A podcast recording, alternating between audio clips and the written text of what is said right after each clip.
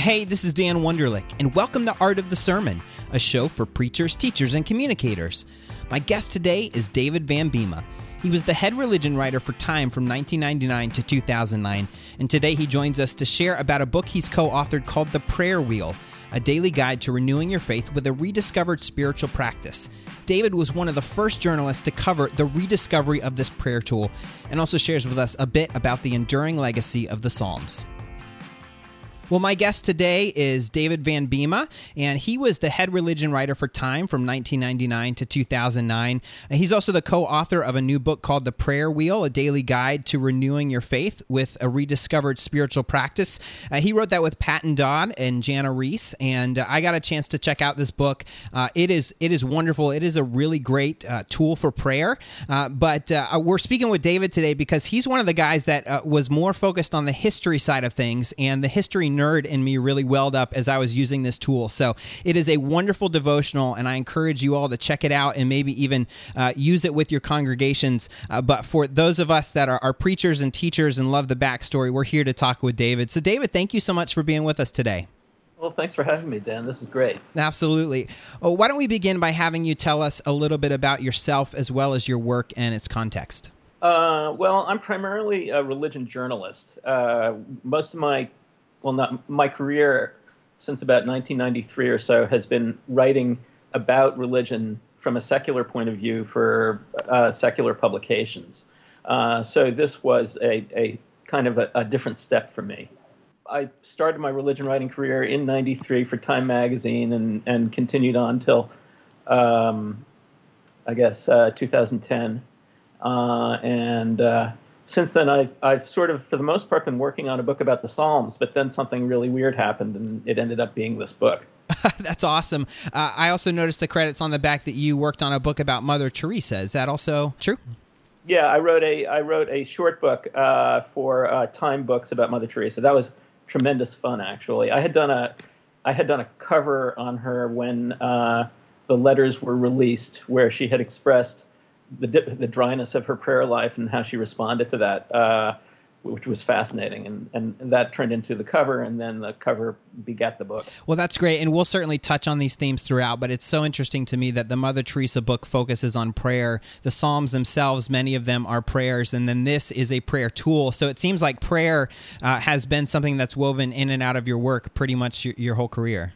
Yeah, I, I, it's conceivable that it's easier for me to. Um, I should say that I'm I'm a secular Jew, so it's it may be that it's easier for me to grasp prayer than it is to grasp sort of uh, the uh, the other aspects of, of church and religion. Sure. Um, that's not to say that I didn't write about them, but merely uh, that it's I'm not, and it's not what I would call. And I'm not saying that I have a deep grasp. I'm actually writing something about that now. Uh, the, the difficulty of dealing with people who actually really pray uh, as a co-author uh, when you yourself uh, aren't really involved in sure. that writing writing about prayer.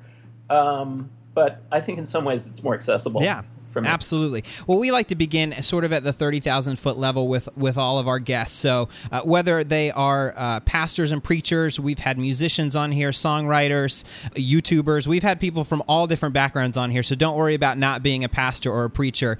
Uh, but we, I, I like to do that because I feel like we can all learn from folks in and outside of our disciplines. And when we only try to learn from people who are just like us, we really block ourselves off. So I want to ask you, as someone that has has written for Time, who communicates with words all the time. What are some of your philosophies or approaches to writing? Uh, if you had like a mission statement or a guiding principle for your work, what might it be? Um, I think it's to try to bring things to people's attention uh, that they might not otherwise know about, but do it in a way that they can understand. Um, and since almost nobody knows about anybody else's religion, that's not too hard in, in this field. Yeah. I mean, the hard part is to make it understandable. Uh, well, here uh, we are recording this in early February. Uh, the episode will be out uh, in March. And in February of 2018, you and your co authors are releasing this new book called The Prayer Wheel. And uh, I know that your co authors, like we said earlier, focus more on the devotional aspects. Uh, but I wanted to bring you in because there's sort of this historical context to the project. and you have a really unique connection to um, the very sort of rediscovery of this tool. So, can you talk about the origins of this project and, and how you were connected to it? I was invited to uh, come and do a story about basically a monastic library that had been put on sale. It had not been in a monastery for many centuries, but uh, a dealership called uh, Lay and, and Lumineur uh, had pulled together uh, a bunch of, of wonderful monastic books and had invited me to possibly do a story for the Religion News Service, for whom I sometimes write.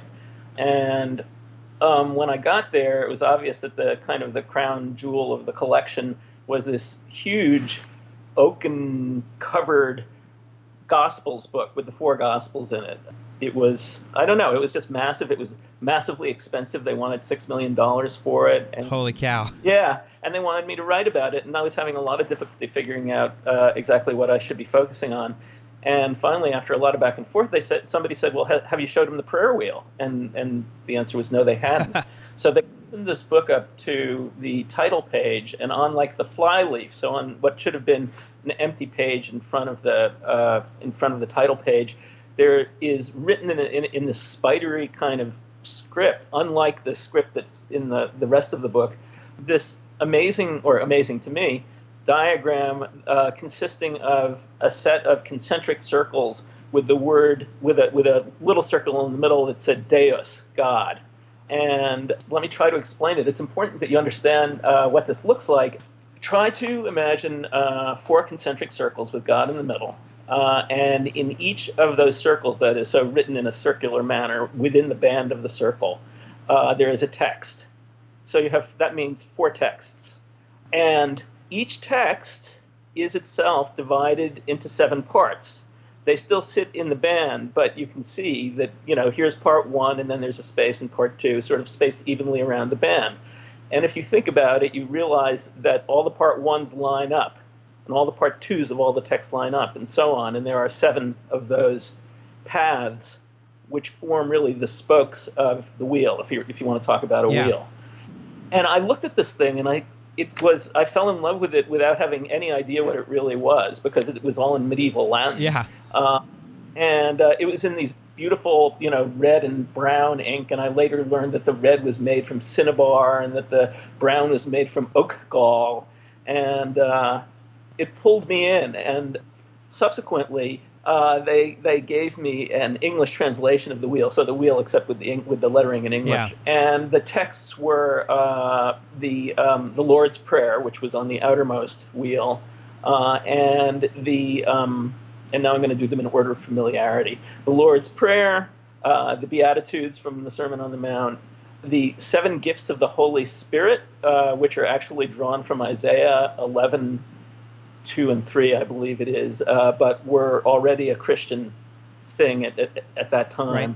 Uh, and a um, kind of spiritual uh, timeline of the life of Christ. I say Christ because it goes all the way to the, to the Last Judgment. Right. Um, right.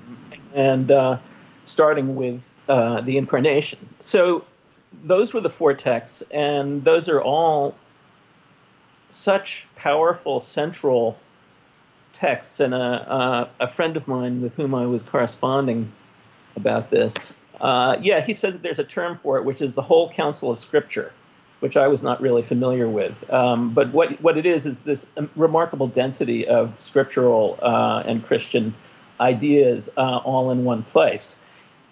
And what happens is the way that the wheel works is that you can read each of the texts around and you'll just get a basic reading of a, of a, of a text or a scripture that you already know. However, if you choose to read, read down the spikes, right, then what you're doing is recombining uh, the ideas from those texts. And again, because of, of the richness of, of the original texts, it's basically what you get is a, is a string of, of very orthodox ideas uh, that it invites you to pray on or to meditate on or to, if you will, do a sermon. Yeah. A kind of a, a, an email friend of mine named Brian Kay, uh, who has been a pastor, and he actually kind of he writes about the the boundary of uh, prayer and uh, psychoanalysis. Uh, so he's an interesting guy.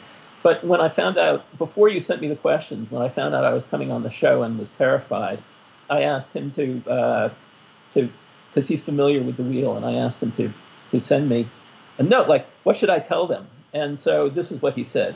He said the wheel could be used to pose a variety of questions to a single text of Scripture, the answers for which might then become sermon points when preaching that text, i.e., what does this text I'm preaching say about God's holiness, which is one of the terms that is used, uh, the coming of his kingdom, which is another one, our need uh, and his provision of a form of daily bread, an area, uh, an area for which we need forgiveness, etc. Which of uh, the Isaiah gifts of the scripture will I need to do what this text requires? Which of the episodes in the life of Jesus might bring this text to its natural climax?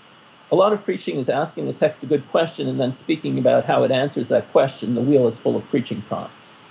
So there's a guy who's in who's doing what you're doing, and I, I hope those, that answer made some sense to you. Yeah, absolutely. And it, it's uh, it's interesting. I went back and found some of your original blog posts from when it had been discovered, and and I could sense the excitement there. And there was also some uh, sense of we don't yet know what this is or how it works. Did you almost have sort of like an Indiana Jones moment where you're like, we're really rediscovering something that had been lost? Yeah, it was great. It was Indiana Jones or Dan Brown, yeah. you know. Da Vinci Code kind of moment. I mean, I had a very, very strong sense of this thing as a thing, as a, a tool, a device. Uh, and the beauty of it to me was that the these wheels, these these bands do not move, but you get the sense that there's motion going on. They they they managed to recombine these texts without actually pulling them apart, which is a truly neat trick. And I think that that created some kind of cognitive dissonance in my head that I found extremely attractive. Yeah. And how did you all go about trying to decode the wheel? What kind of scholars or, or, or individuals or institutions did you turn to to try to figure out how all these things uh, fit together? Uh, one of the people in Les Enluminures uh, is a, a, a, I think he's, I forget whether he's at Oxford or Cambridge, uh, a Don uh, there named Christopher de Hamel, who's an expert in, uh, in medieval manuscripts and there was a bibliography, and he included a um, a German article uh, that uh, was something like uh, "Bebilderte uh, Unser Vater Erklärungen uh, des Mittelalters," which is like illustrated Our Father explanations uh, from the Middle Ages. Our Father being the Lord's Prayer. Right that was the only text that we could find that really addressed these things directly. And so we got hold of it. Luckily, I live in New York, so you can get hold of almost anything. Yeah. yeah. And um, we had it translated, uh, which made us feel cool. Yeah. Uh, and um, that was very, very helpful. Uh, it was from, uh, and then we and then we got in, in, contact with with the author, whose name is Ulrich Rehm, uh, who was very surprised to hear from us because he's now he's somewhere in the 60s, and it was his doctoral dissertation or something. Oh, holy cow! And you know, he told us that there are about uh, 70 of these diagrams uh, still in existence. That, that there were probably there were hundreds or perhaps thousands of them during about a 500 year period, from about 1000 to about 1500. You know, there was a real vogue. Vogue is perhaps wrong. It was really, you know, it was out of necessity uh, in the Middle Ages for presenting um, information in geometric forms. Mm. Uh, in some ways, it was a more uh, efficient way of getting more information in the proper uh, relationship to the other information than writing it all out, especially when writing it all out had to happen by hand. Uh, so they were very big on various ge- geometric figures. Um, there were squares, there were uh, trellises, there were triangles, and the uh, and the wheels uh, were one of these, um, but for my money, by far the most interesting because there's much more going on in the wheels than in the other ones. Well, can you talk about the the connections you wrote in the historical background that Augustine was perhaps one of the first ones to begin aligning scriptures like this, and and I have to admit I, I was unfamiliar with this practice. So how how uh, you've you've I guess shared that that this geometric layout is similar, but uh, this sort of builds on on something that Augustine started. Right. You can look at it sort of two ways. One is how did the geometric uh, presentation of information develop, which is uh, something that goes back, I think, to the Greeks and certainly to the Romans. Uh, but you can also look at the the other thing that came together in about uh, 1000, uh, which was the using scripture to interpret scripture, which is a very old principle that goes back to Judaism and then was picked up by Christianity. But usually, when when people were doing this, um, they were they were using one scripture to interpret one other scripture. Mm. And, and as far as we know, it was quite a long time before somebody thought to add a third scripture. And, and the, one of the earliest people to do that was Augustine, who, uh, who did not do it in, a, in graphic form. Uh, he did it in, an, uh, in his commentary on the Sermon on the Mount, uh, where he, uh, I believe he started with the Beatitudes and then um, moved on to the Lord's Prayer, uh, and then um, the gifts of the Holy Spirit at different points in his commentary. But he, he made the point that these things should be divided into sevens, and then, you know, again, it's hard to get away from graphically. Right. And th- so if you put it in a in a horizontal uh, square graph, you should be reading vertically as well as horizontally, so that you should be reading all the, the first parts together all the second parts, all the third part, and and that it would throw great light on. And his the the idea uh, so at at that early point uh, was it would throw light on the Lord's Prayer. Hence, uh, Ulrich Rehm's um, uh, title about it being uh, Unser Vater Erklärung. Yeah. Right.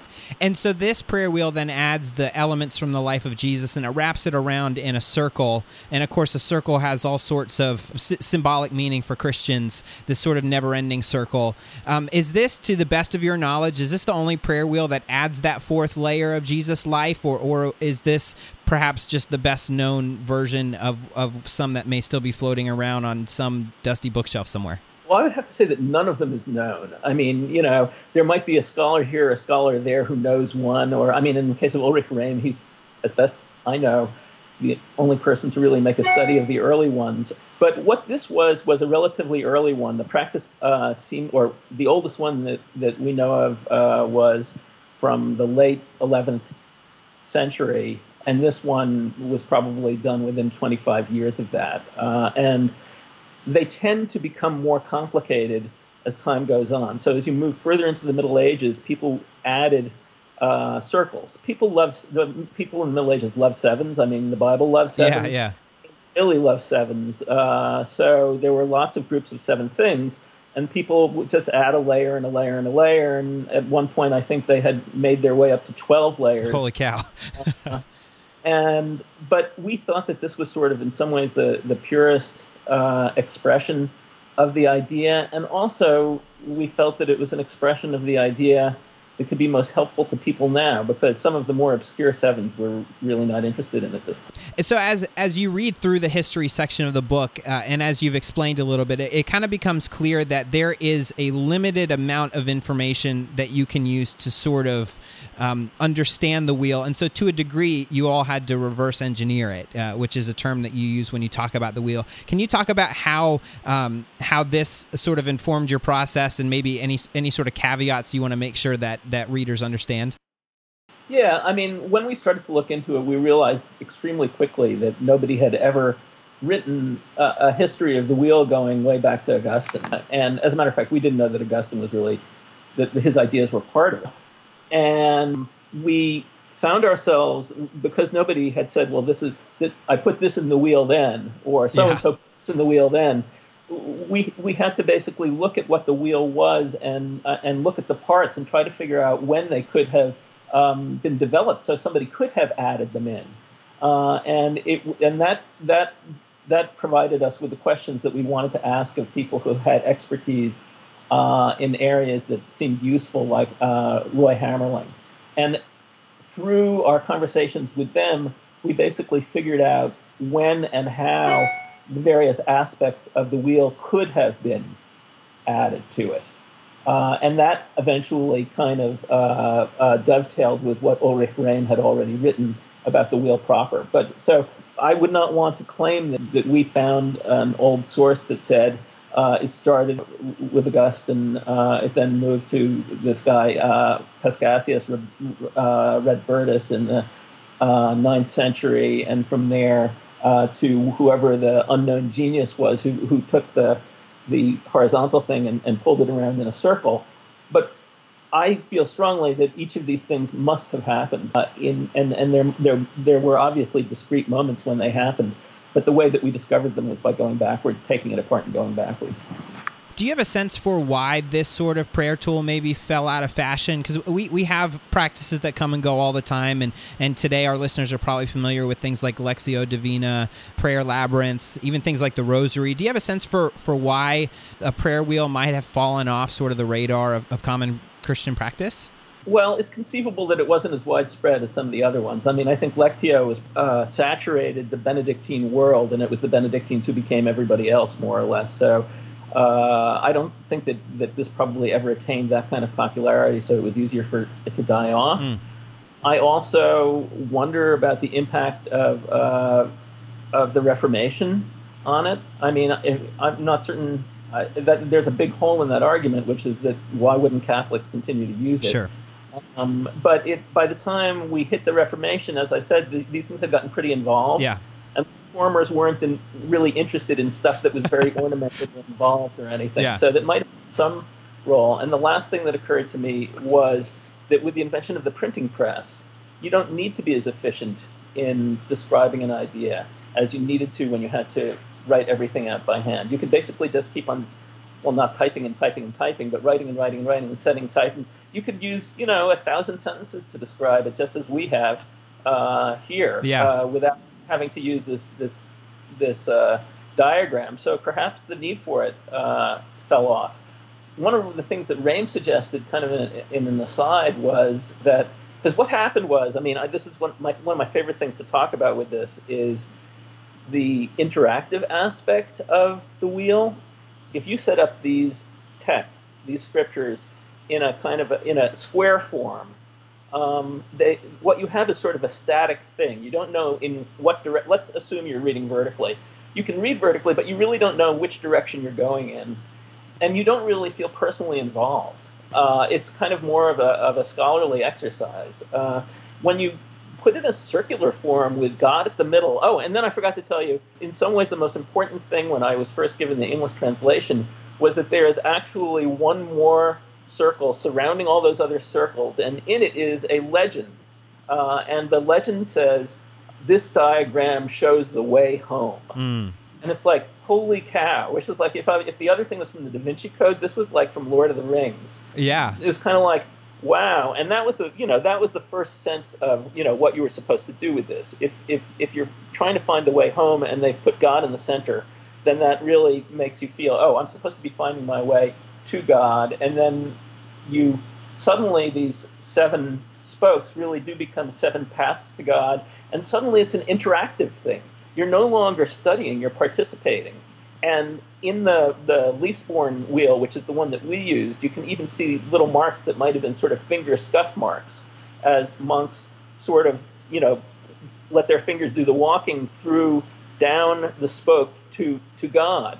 The interactive aspect is I think one of the things that attracted me to it and made me think, yes, we can we can do something with this. We can other people may be interested. It's it's it's almost like a board game, you know. Oh yeah, absolutely. And I think that interactive nature of prayer is oftentimes what's missing when we just sort of teach straight prayer. And I, so I, I, think that's one of the things about you know I'm not Catholic, but I understand the Rosary and having something tactile, some some path or some guide that there's still flexibility within, um, but you know, I, I think providing the, the you're you're right. This combination of the visuals and the language uh, and the structure and and it really does kind of like invite you to participate, which which is really something I, I think is, is valuable about it.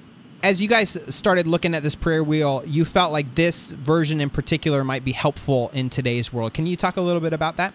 Yeah, I mean, we thought that this was a, we we knew it was a tool, uh, and we knew it was a tool for meditation or memorization or prayer or some combination of those three because they you know those those boundaries are a little bit artificial especially when you talk about the middle ages. Right. But it, didn't come with any more instructions than than the uh, legend that i just uh, told you about. So the question was what good is it? What you know what could be done with is this because it's one thing to be excited about something but it's something else to think well this might be useful. And my feeling was well this is this great i for the first like for the first six months, I just I just called it the thingy, and I was what can the thingy do, right? Yeah. Uh, and uh, at a certain point, um, I invited um, Patton and Jana in as as full partners because I'm unable to, you know, read this as a Christian uh, in a, in any kind of profound sense. Um, but I think it, even I may have thought earlier than that that it's like, well, what people need is is help with prayer.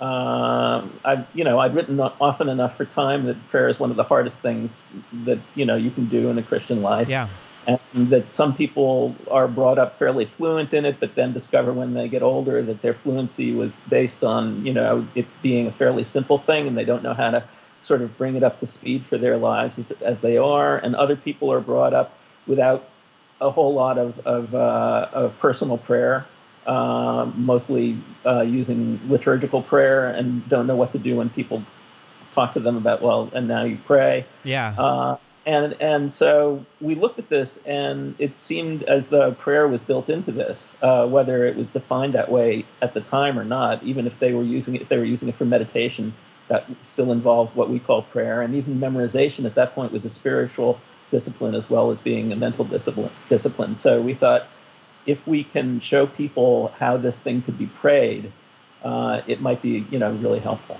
Oh, absolutely. And so it, takes the form of a seven week cycle, uh, and so you go through the seven spokes, and it really like like you said earlier, it it really condenses uh, some of the most uh, important and most really dense parts of of the Bible that we turn to repeatedly for instruction on on how to find God. And so um, I really do commend this to our our listeners for either your personal prayer life or I can even see turning it into a, a seven week sermon series. Well, that's kind of a long series, but you could certainly work through the spokes of the wheel uh, or use it with prayer groups at your church. It really is a, a powerful tool. And and uh, David, I'm so glad that they flew you out to check out this Indiana Jones Da Vinci Code artifact, and now it's something that we have in our hands to use as a practical tool. It's really exciting.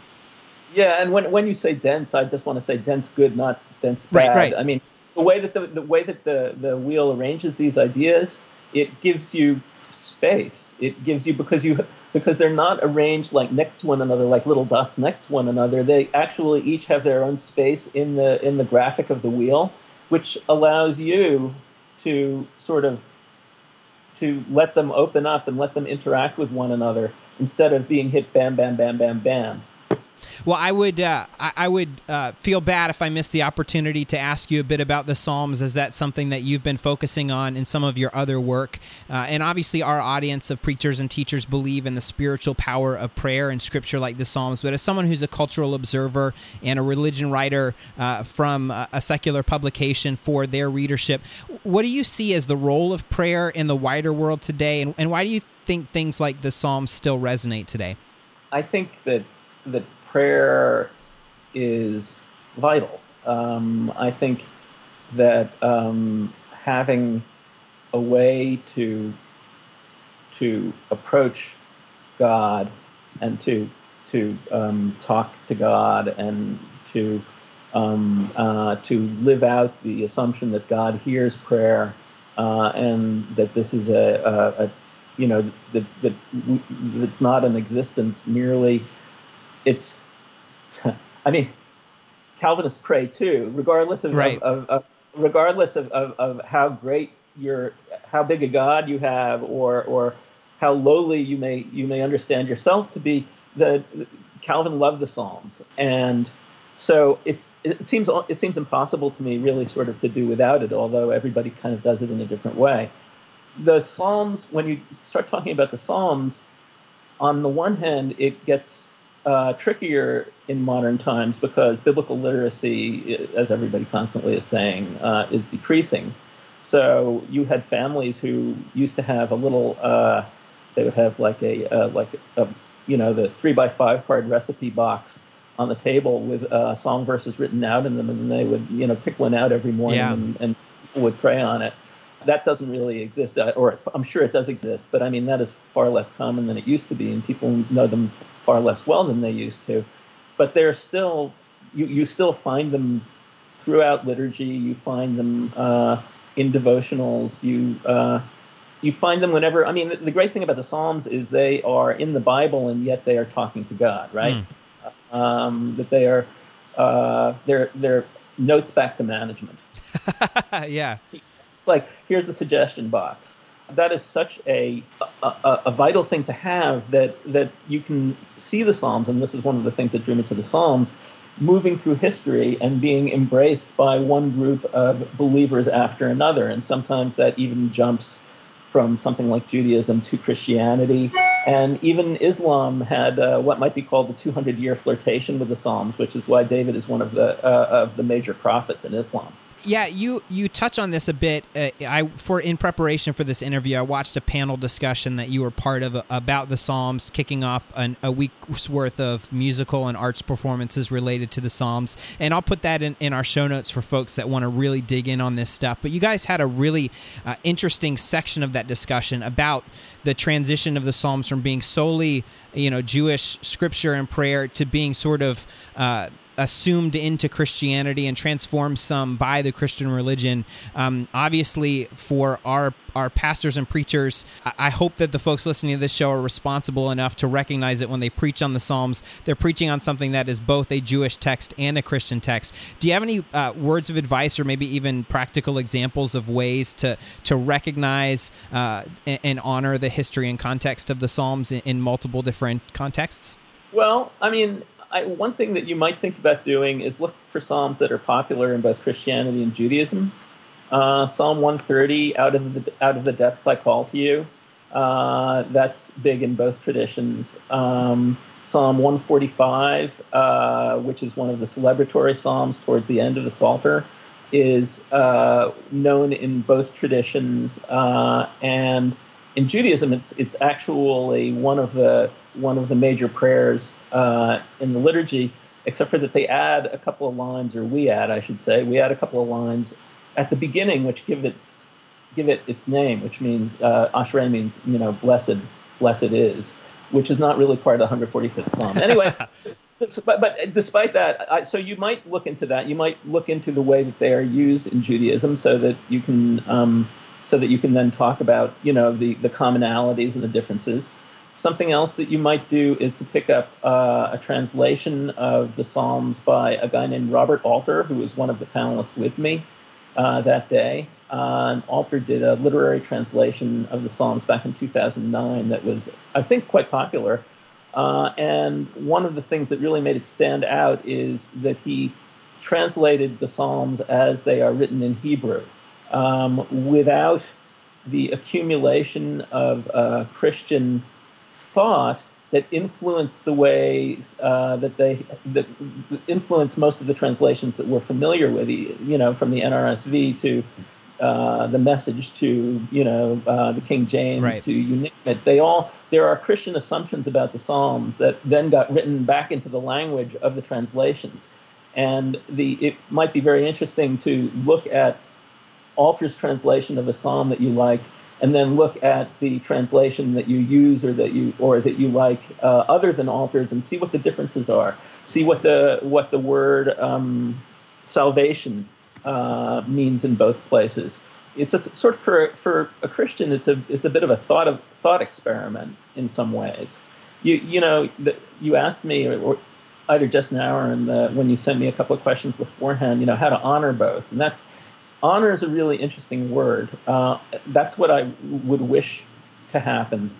And I was thinking about it, how do you honor them both? And I think the best way I can think of is just to know about them both. Mm. You know, and you'll find yourself honoring them, and, and you'll be and if you read them uh, in uh, Alter's translation, or if you think about uh, what the point of view might have been of somebody uh, who did not uh, regard Jesus Christ as as the Messiah, uh, then what you will end up doing probably is finding other Christian concepts, other parts of Christianity that found their way into Christianity, um, you know, directly from Judaism uh, and then you can add the, the Christ piece. Yeah, absolutely. In in that uh, panel, we'll just tease it again. Uh, that that YouTube video, I'll link to it in the show notes. He shared a couple examples from the 23rd Psalm, which I thought I knew pretty well. Uh, but when he shared some of the translation choices that, that Christian translators have, have made versus how a Jewish person might translate it, I, I found that really interesting. And so we'll, we'll, we'll uh, hopefully tease it enough that folks will go check it out. Uh, but we have a set of questions we like to ask all of our guests, and the first one is, what is one of your favorite favorite and or most challenging projects that you've worked on? Uh, well, I'm working on the Psalms in the Middle Ages right now. Uh, the chapter uh, of my book is in the Middle Ages, and what happened in the Middle Ages was the Psalms exploded. Uh, that um, essentially uh, that uh, monks were kind of like the coolest guys around, and it was kind of like Silicon Valley. And except for instead of code, they were using the, the Psalms because the Psalms are so central to, to monastic life and, and, and liturgy. Uh, and over the course of the Middle Ages, uh, they spread out from the monastery to the laity, and they did it in about 500 different ways. So challenging is the word because it's kind of like how how can I organize these things? And meanwhile, it's a thousand years of history. Yeah. How can I organize these things in a way that makes sense uh, to people, um, but also kind of gets to the tremendous profusion of psalms uh, at that time? Well, who have been some of the most impactful communicators in your life, and why? you know, a bunch of old guys who were singing in the '60s, uh, uh, but or, or, who have since passed. I mean, Pete Seeger. Yeah. I might say. I don't know why I think about. I mean, you know, it's it's very embarrassing to admit that you're a boomer. Uh, but, but um, I was not raised in a in a religious household, so I was um, left to my own devices to find the people who influenced sure. me, uh, and to bring us up slightly more you know, barely more modern than that, I would say that, that Leonard Cohen uh, is important to me. And what makes him interesting from the point of view of what we were just talking about is that his language is sometimes very like the Psalms, the kind of very, very intimate. I mean, what makes the Psalms wonderful is that they're such intimate addresses to God. That, that God is seen as great, he's seen as worthy of awe and, and fear, but at the same time he's treated the same way he's he's addressed in the way that you might address a friend or even a lover and with the sort of uh, uh, second person address and an interest in things of faith you know cohen comes very very close to to writing modern psalms and he was very aware of that and and, and in his poems he wrote things that he called psalms so he, he has. I would have to say that he's influenced me more recently than than, than early on. I didn't know that much about him, but I, I came to I came to like him a great deal. I mean, everybody. I mean, everybody has been hallelujah, you know, half to death at this point. Yeah, yeah. Um, uh, I, I, might add that hallelujah is a psalm word. It did not exist outside of the psalms, but it, it's a not a bad sample of what Cohen was able to do. Well, what books, podcasts, or other resources might you recommend our audience check out? During the course of trying to research the history of uh, the wheel, which I hope by now it's pretty clear that they're really that the that we kind of reverse engineered the history of the wheel. That is, we looked at the wheel and tried to figure out where the various elements of it probably got added on or originated. Uh, and uh, one of the people who was most helpful, aside from Ulrich Rehm, uh, was a gentleman named Roy Hammerling, uh, who is a professor at Concordia. Uh, and he wrote a book called The Lord's Prayer in the Early Church, The Pearl of Great Price. And it was from Roy that, that, that we got the message about Augustine. Uh, and that is a really fascinating book. It's a very, very interesting book about the early history of the Lord's Prayer. And from a psalm point of view, um, there is a guy who did sort of what I'm trying to do, but for a slightly uh, more sophisticated, a slightly more more Christian audience uh, than I'm going to be trying to reach. His name is William Holladay, and his book is called "The Psalms Through 3,000 Years: Prayer Book of a Cloud of Witnesses," uh, which is really a it, it's it's a fabulous it's a fabulous book it's not heavy going if you kind of know what you're talking about, and I assume that your that, that your audience here has kind of a head start. And then, and then, lastly, if folks want to follow your work or even reach out and say hi, what's the best way for them to do that? Well, I would invite them to friend me on Facebook if they do that kind of thing. Um, you know, I go by my name, David Van Biema, and I will. And I, I, I guess that the way to do that might be to send me. I guess you can send somebody a message, you know, while you're trying to friend them and just say, you know, interested in interested in the wheel or interested in the Psalms, uh, and I will of course friend you immediately uh, and talk your ear off. Uh, and there's also a uh, there's a Facebook page for the Prayer Wheel, which I think goes by the Prayer Wheel, and it's an open Facebook page. So if you want to see some people kind of working through it, or at least be part of a community that's interested in it, you can do that too. That's awesome. Well, David, thank you so much for your time and, and all this wisdom and all this information today. We really appreciate it. Oh, it was great. Thank you, Dan. Thanks for letting me talk on. Thank you so much for joining me for this episode of Art of the Sermon. You can find show notes, including links to some of the things that we talked about, at artofthesermon.com. As always, I would love to hear what you think about the show, and I want your input to be a part of the conversation. So you can connect with me through Facebook, Twitter, or Instagram, all at username Art of the Sermon. If you'd like to support the show, I would encourage you to subscribe to the podcast through iTunes, Google Play Music, or your favorite podcast app so that new episodes are downloaded as soon as they're live. And of course, in addition to sharing the show with your friends, the best way to help us out is to leave a review in the iTunes store. This lets iTunes know that you care about the show and want other people to find it. Thank you again so much for joining me, and I'll catch you next time on Art of the Sermon.